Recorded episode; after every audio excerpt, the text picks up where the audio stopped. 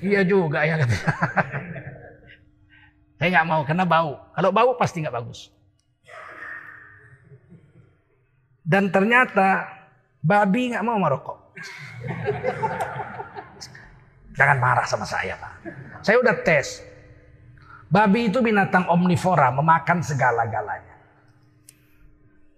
Di dalam dunia hewan tiga jenis makanan. Hewan yang makan rumput namanya herbivora, halal. Rusa, kijang, sapi, kambing, pokoknya makan rumput halal. Dop, kadal padang pasir itu dop halal, karena dia makan rumput. Kalau biawak haram, dia makan daging. Kalau makan daging haram. Biawak, kucing, harimau, singa, burung elang, burung garuda. Garuda makan. Makanya lambang Garuda itu harus diresapi itu. Sifat Garuda memang gagah, tapi dia makan yang lemah-lemah.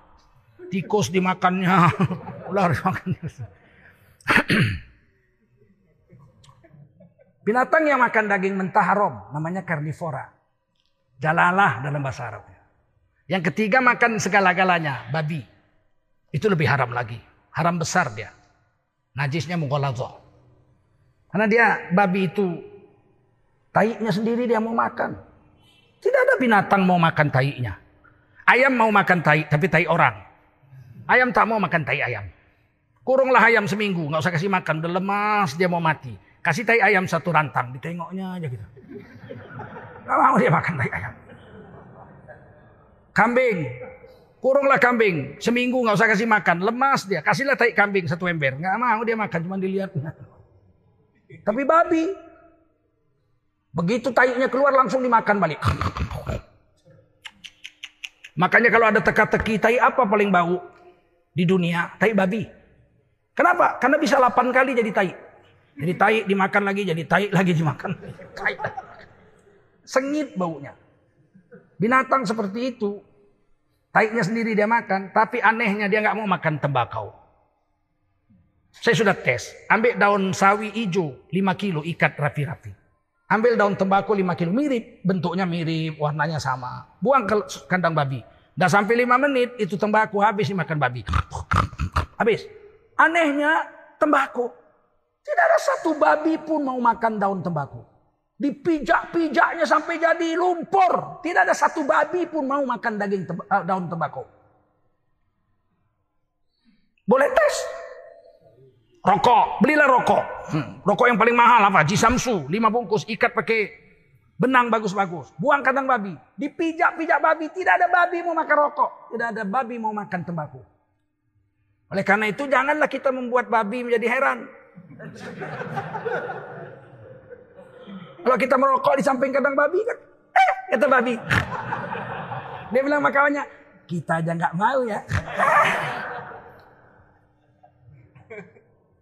Jangan marah sama saya pak.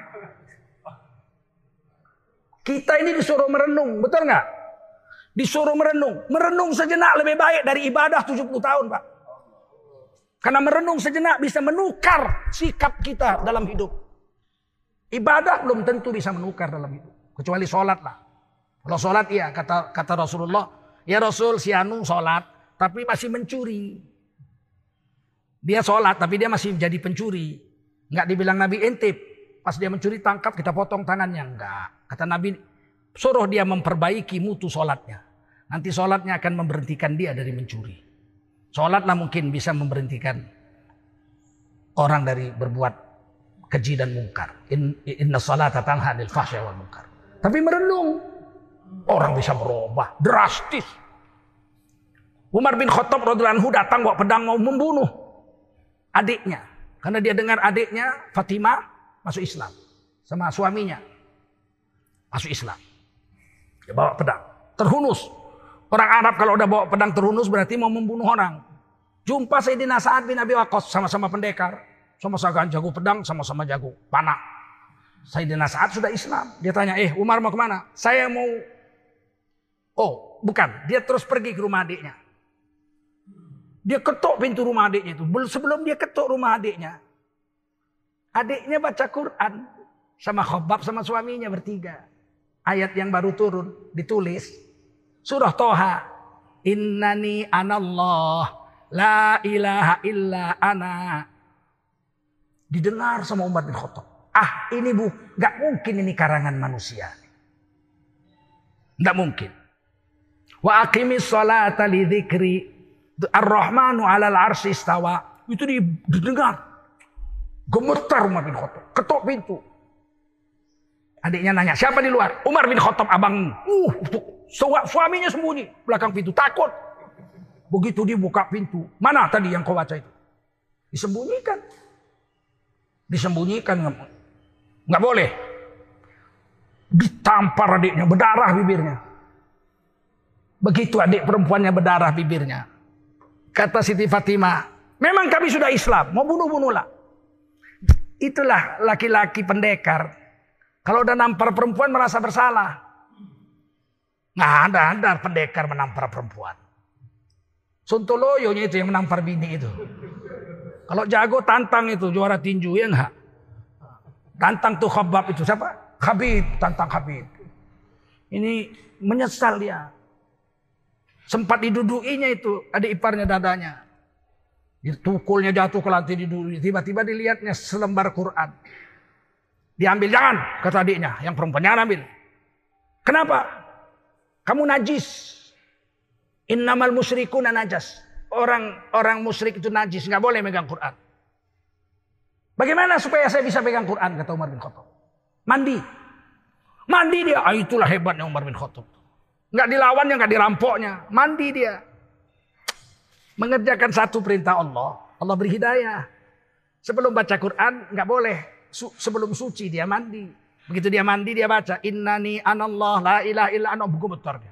Betul lah ini nggak mungkin buatan manusia. Dia bilang mana Nabi Muhammad? Saya mau cari. Waktu dia jalan mencari Nabi Muhammad itulah pertama ya. Sebelum dia ke tempat adiknya dia mau bunuh Nabi Muhammad. Jumpa saya di Nasaat. Mau ke mana? Saya mau bunuh Muhammad. Ah, kau urus saja adik kau dulu. Barulah dia tahu adiknya Islam. Maka dia ke rumah adiknya nggak jadi jumpa Nabi Muhammad. Setelah baca Quran baru dia datang lagi ke rumah Nabi Muhammad. Jumpai Nabi. Nabi sedang kumpul di rumah Sayyidina Arqam bin Abil Arqam. Ketuk pintu, dar, dar, dar. Siapa? Umar. Satu rumah itu gemetar. Pendekar besar. Tanding gulat 8 tahun di pasar Ukas nggak pernah kalah Umar bin Khattab. Juara tanding gulat setiap tahun di pasar Ukas. Nggak ada lawan. Kata Sayyidina Hamzah buka pintu. Kalau dia datang baik-baik kita terima baik-baik. Kalau dia datang dengan niat jahat kita terima apa yang dia mau. Ini sama-sama jago. Sayyidina Hamzah juga jago, badan sama besarnya. Buka pintu. Begitu dilihat Nabi Muhammad oleh Sayyidina Umar diangkat tangan. Asyhadu alla ilaha illallah wa anna Muhammad Rasulullah. Takbir satu rumah itu. Allahu akbar, Allahu akbar, Allahu akbar. La ilaha illallah, Allahu akbar. Dapat hidayah Sayyidina Umar bin Khattab. Gara-gara apa? Gara-gara sebelum baca Quran dia mandi. Dan malam sebelumnya Nabi Muhammad berdoa, ya Allah, beri hidayah salah satu dari dua Umar. Umar bin Khattab atau Abu Jahal, Umar bin Hisham. Allah terima doa Nabi, Umar bin Khattab dapat Islam. Dan terus sampai mati menjadi orang yang istiqomah dengan agama. Saking taatnya dan tegasnya dengan agama, setan nggak berani berpapasan dengan Khalifah Umar. Kata Nabi, tidaklah setan berjalan satu jalan, Umar bin Khattab jalan satu jalan, maka setan menghindar, berpapasan aja nggak berani setan. Kalau kita dikecup setan ubun-ubun kita. Maka ketika kita mendengar seperti ini, renung, renungi supaya kita berubah. Karena merenung sejenak Umar bin Khattab sejenak aja merenung, tak mungkin ini ciptaan manusia. Ini mesti Quran adalah firman Allah. Masuk Islam sampai mati dapat hidayah. Nggak berubah sampai mati. Nah kita disuruh merenung sejenak. Rokok itu bagus nggak? Saya ingin mengingatkan bahwa Waktu kecil-kecil saya ikut pramuka. Kata guru pramuka saya, nak kalau kau tersesat di hutan, jumpa buah-buahan. Jangan kau makan sebelum kau periksa dulu. Kalau buah-buahan itu dimakan binatang, tupai atau dimakan musang atau dimakan monyet, maka kau makanlah karena pasti itu sehat dan baik. Tapi kalau buah-buah itu sepohon mulus semua nggak ada satu binatang pun makan, jangan coba-coba kau makan. Mati kau nanti. Paling tidak makanan itu tidak baik atau beracun. Waktu saya kecil, saya disuruh berjemur. Di belakang rumah saya ada pohon, banyak pohon di belakang rumah saya. Setiap Budi Tanjung Sari. Waktu itu masih ladang. Oh, ada pisang, ada mangga, ada macam-macam buah. Banyak sekali. Di belakang rumah saya ada pohon jengkol, badannya besar, batangnya. Bengkok begitu, baru lurus. Bengkok, baru lurus. Saya sering disuruh berjemur oleh bibi saya waktu kecil. Supaya badan saya kuat. Supaya tulang saya kuat. Saya suruh berjemur. Duduklah saya di pohon jengkol. Naik di belokannya itu duduklah saya bersandar. Berjemur matahari pagi. Sampai berkeringat-keringat. Kadang-kadang datang monyet. Ke ladang kami, kadang ke ladang orang. Diambilnya jambu. Diambilnya mangga, diambilnya pisang. Saya perhatikan sekali-sekali datang monyet ekor-ekor panjang dua tiga ekor. Senang sekali saya banyak monyet ngambil buah-buah. Tapi lama-lama saya renung-renung. Buah pisang diambilnya, buah mangga diambilnya, buah jambu diambilnya. Buah jengkol tak ada satupun diambilnya. Berkarung-karung buah jengkol itu. Kalau orang datang kata bapak saya ambil aja nggak usah dibayar. Kalau pisang apa segala bayar. Tapi kalau jengkol nggak usah. Saya renung-renung itu. Gak tahu monyet makan jengkol. Satu hari dekat rumah saya kepala desa dapat monyet. Diikatnya pinggangnya, bikinkannya rumah kayunya, loncat-loncat monyet itu jalan sana dan sini, dikasih pisang, ditangkapnya. Kasih jambu, ditangkapnya, dimakannya. Saya ambil itu, jengkol itu. Saya belah pakai parang, tiga empat biji. Saya bawa ke rumah lurah itu. Saya lemparkan itu jengkol, cuk, ditangkapnya. Terus diciumnya. Dilemparkannya lagi sama saya. Barangkali dalam hati monyet lu kurang ajar kau kasih pula aku jengkol. Saya belum pernah lihat monyet makan jengkol. Tidak pernah. Nah, maka jangan kita membuat monyet jadi heran. Walaupun tidak tidak haram, siapa yang bilang haram? Nggak haram. Kalau jengkol sepakat orang bilang makruh. Tapi monyet nggak mau makan. Ini merenung-renung. Karena Islam ini disuruh merenung. Nabi Muhammad merenung 40 hari di Gua Hiro. Kontemplasi kata orang Inggris. Tahannus kata orang Arab. 40 hari Nabi itu. 40 malam tinggal di dalam Gua Hira itu. Merenung, melihat kota Mekah, nampak kota Mekah dari puncak gunung. Jabal Nur itu dilihat. Kok beginilah alam ini. Orang berzina, minum minuman keras, bunuh membunuh, perang, makan riba, macam-macam. Kenapa serusak ini? Eh, merenung Nabi. 40 hari Nabi merenung. Allah kirim malaikat Jibril antar wahyu jadi rasul. Jadi merenung itu disuruh. Berpikir dan berzikir itu disuruh. Maka orang Islam itu disuruh memberi makan rohnya. Makanan roh yang dari langit. Karena dia datang dari langit. Sholat, puasa, jikir, baca Quran, merenung, silaturahim, sedekah, pergi haji, umroh. Ini makanan rohani, makanan roh. Sedangkan jasad kita ini dari tanah, makanannya dari tanah. Kangkung, bayam, linju, oh, jeng, jengkol enggak. tak bagus, betul. Kata Nabi barang siapa makan bawang mentah. Jangan sholat berjemaah ke masjid. Makan bawang mentah sepakat ulama kita madhab syafi'i hukumnya makruh. Betul.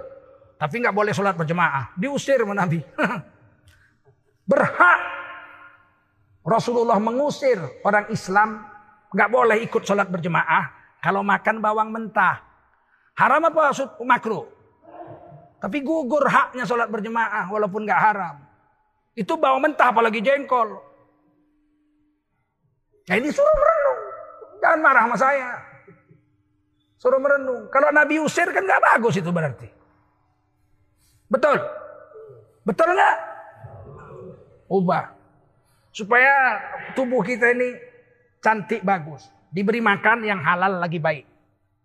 Tiga yang boleh dimakan dalam Islam.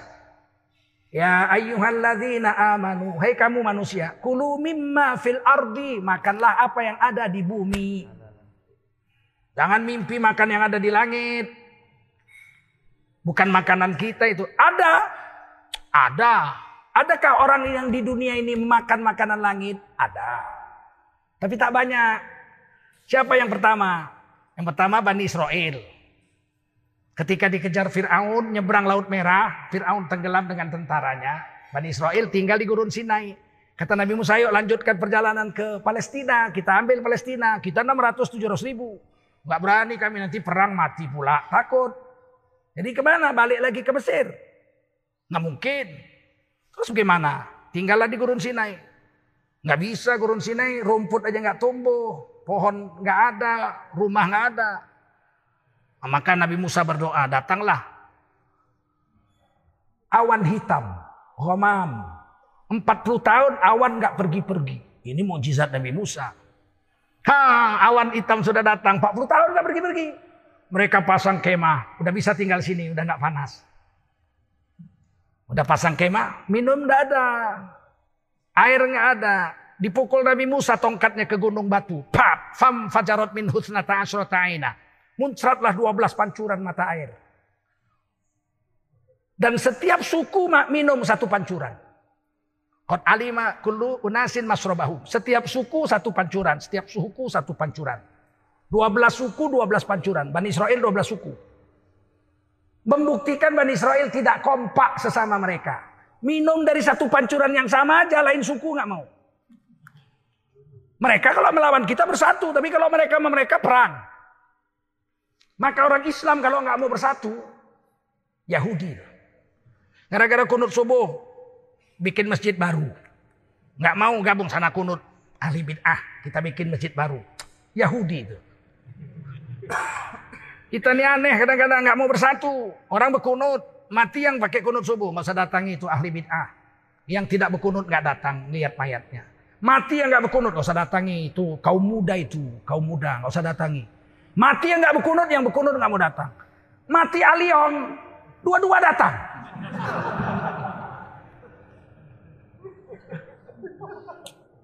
nggak nggak nggak mau berpikir. Udah ada air, awan sudah ada, maka tinggallah Bani Israel di situ 40 tahun. Mereka datang lagi ya Musa, air sudah ada, awan sudah ada, kemah sudah dibentang, makan tak ada. Nabi Musa doa datang setiap subuh. Bangun tidur mereka buka kemah. Sudah ada makanan dari langit dua. Manna wasalwa. Madu dan daging burung. Ini madu nih saya bawa madu. Madu dan daging burung. 40 tahun Bani Israel makan makanan dari sorga. Jangan dilawan otak Bani Israel kalah kita. Otak nenek moyang dia makan makanan sorga 40 tahun. Nenek moyang kita makan tiwul 40 tahun. Melawan Yahudi hanya bisa dengan sunnah Rasulullah Sallallahu Alaihi Wasallam. Kalau pakai akal kita kalah dengan mereka lebih licik, lebih cerdas. Siapa lagi yang makan dari langit? Ibu Nabi Isa, Siti Maryam. Dikurung dalam kamar oleh Nabi Zakaria pamannya. Bapak beliau Imron, imam besar Masjid Aqsa. Wafat ketika beliau dalam kandungan. Setelah beliau remaja, setiap jam makan bapaknya, pak ciknya lah ya. Karena ibunya saudara kandung ibu Maryam itu, istrinya Nabi Zakaria itu saudara kandung ibu Maryam. Diantarlah makanan, diantarlah makanan, diajarkan sholat, diajarkan baca Taurat pagi dan petang. Setelah gadis ini remaja, Lupa Nabi Zakaria bawa makanan. Sibuk dakwah. Malam-malam baru teringat. Aduh anakku seharian gak makan. Maka Nabi Zakaria lari-lari bawa makanan dan minuman. Ketika kunci kamar dibuka. Ternyata kamar itu sudah penuh dengan makanan dan minuman. Bermacam-macam aneka warna buah-buahan. Berkata Nabi Zakaria. Qala ya Maryam anna laki hada. Eh Maryam anakku dari mana makanan ini untukmu? Qalat huwa min indillah. Ini makanan dikirim Allah dari Allah. Tapi nggak banyak. Kita mau makan nggak? Kata Allah kamu orang beriman. Kulu mimma fil ardi. Hanya bisa makan yang di bumi ini saja. Halalan dan yang halal. Tak cukup halal. Toyiban. Baik. Jadi halal nggak cukup. Itu pulut. Halal apa nggak? Kalau sakit mah. Gua makan pulut kalau nggak muntah darah. Berarti kan Tak boleh orang sakit mah kronis makan pulut. Otak kambing bagus nggak? Bagus. Kalau kolesterol sudah 300 makan otak kambing. Besok pagi bengkok di mulut. Orang Aceh ratusan tahun tidak makan jeroan. Nenek-nenek kita dulu Duluan masuk Islam kita udah pasti. Orang yang dakwah orang orang dari Mekah Arab sana mesti duluan kita sampai ya enggak? Baru ke Sumatera Utara, baru terakhir ke Jawa, terakhir ke Papua sana. Betul enggak? Orang kita duluan, kita yang paling barat kok. Enggak pernah kita makan jerawan ratusan tahun. Rasulullah itu kalau motong kambing, jerawan ditanam. Usus-ususnya semua ditanam. Yang dimubahkan Nabi makan darah cuma dua. Hati dengan limpa. Itu pun Nabi nggak makan. Boleh kita Nabi. Selain itu ditanam. Usus-usus ditanam. Babat itu yang macam anduk itu ditanam. Tak ada orang Aceh makan babat, makan usus.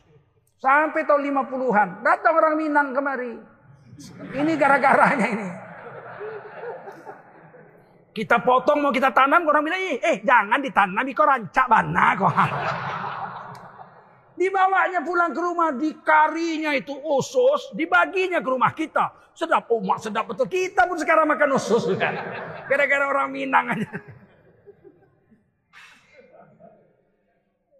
Halal tapi tak baik. Kalau tak baik jangan dimakan. Nanti asam urat, segala macam lah penyakit. Paham? Jadi pikirkan itu. Kita tidak makan yang haram sudah bagus. Tapi tidak makan yang haram, balik pokok aja itu. Pahalanya itu adalah membentrikan yang mak. Kita salah ngaji selama ini. Kita ngaji kita bilang kan lima hukum. Wajib, sunat, mubah, makruh dan ha, haram. Kita bilang kita berhentikanlah yang haram-haram. Ah, nggak ada ayat Quran bilang berhentikanlah yang haram-haram. Nggak ada. Yang wajib dalam Islam yang wajib diperindah. Tak bisa diperbanyak. Hanya bisa diperindah. Sholat subuh dua rakaat cukup. Gak bisa saudara karena subuh masih panjang, masih sejuk. Marilah kita sholat subuh 40 rakaat sambil olahraga. Gak bisa. Yang wajib tak bisa diperbanyak. Yang wajib hanya bisa diperindah. Sholatnya ke masjid, pakai jubah, pakai harum-haruman. Ha? Cari imamnya yang fasih, bacaannya yang lama, yang panjang kalau subuh. Terasa nikmat. Ah, Tomak ninahnya dijaga. Diperindah. Yang wajib diperindah. Yang sunat diperbanyak. Nah kalau sunat boleh diperbanyak. Wadkurullaha kathira. Jikirlah kamu sebanyak-banyaknya. Karena zikir itu sunat. Seribu banyak? Belum. Sepuluh ribu banyak? Belum. Berapa banyak zikir yang disebut banyak? Kata Rasulullah, hatta takula majnun. Sampai orang kampungmu mengatakan kamu gila. Jikir sampai orang kampung bilang, gila jikir dia. Entar-entar jikir, entar-entar dia, dia gila jikir. Puasa. Puasalah kamu puasa sunat sebanyak-banyak. Sampai orang bilang kamu gila puasa. Baca Quran. Sunat hukumnya, bacalah. Sampai semua orang bilang gila baca Quran. Solawatlah sebanyak-banyak. Sampai orang bilang gila solawat. Itu sampai ukurannya begitu. Kathiro banyak di situ. Misalnya Ya Allah ya Basir Ya Sami'u ya Alim Ya Hayyu ya Qayyum Birahmatika astaghith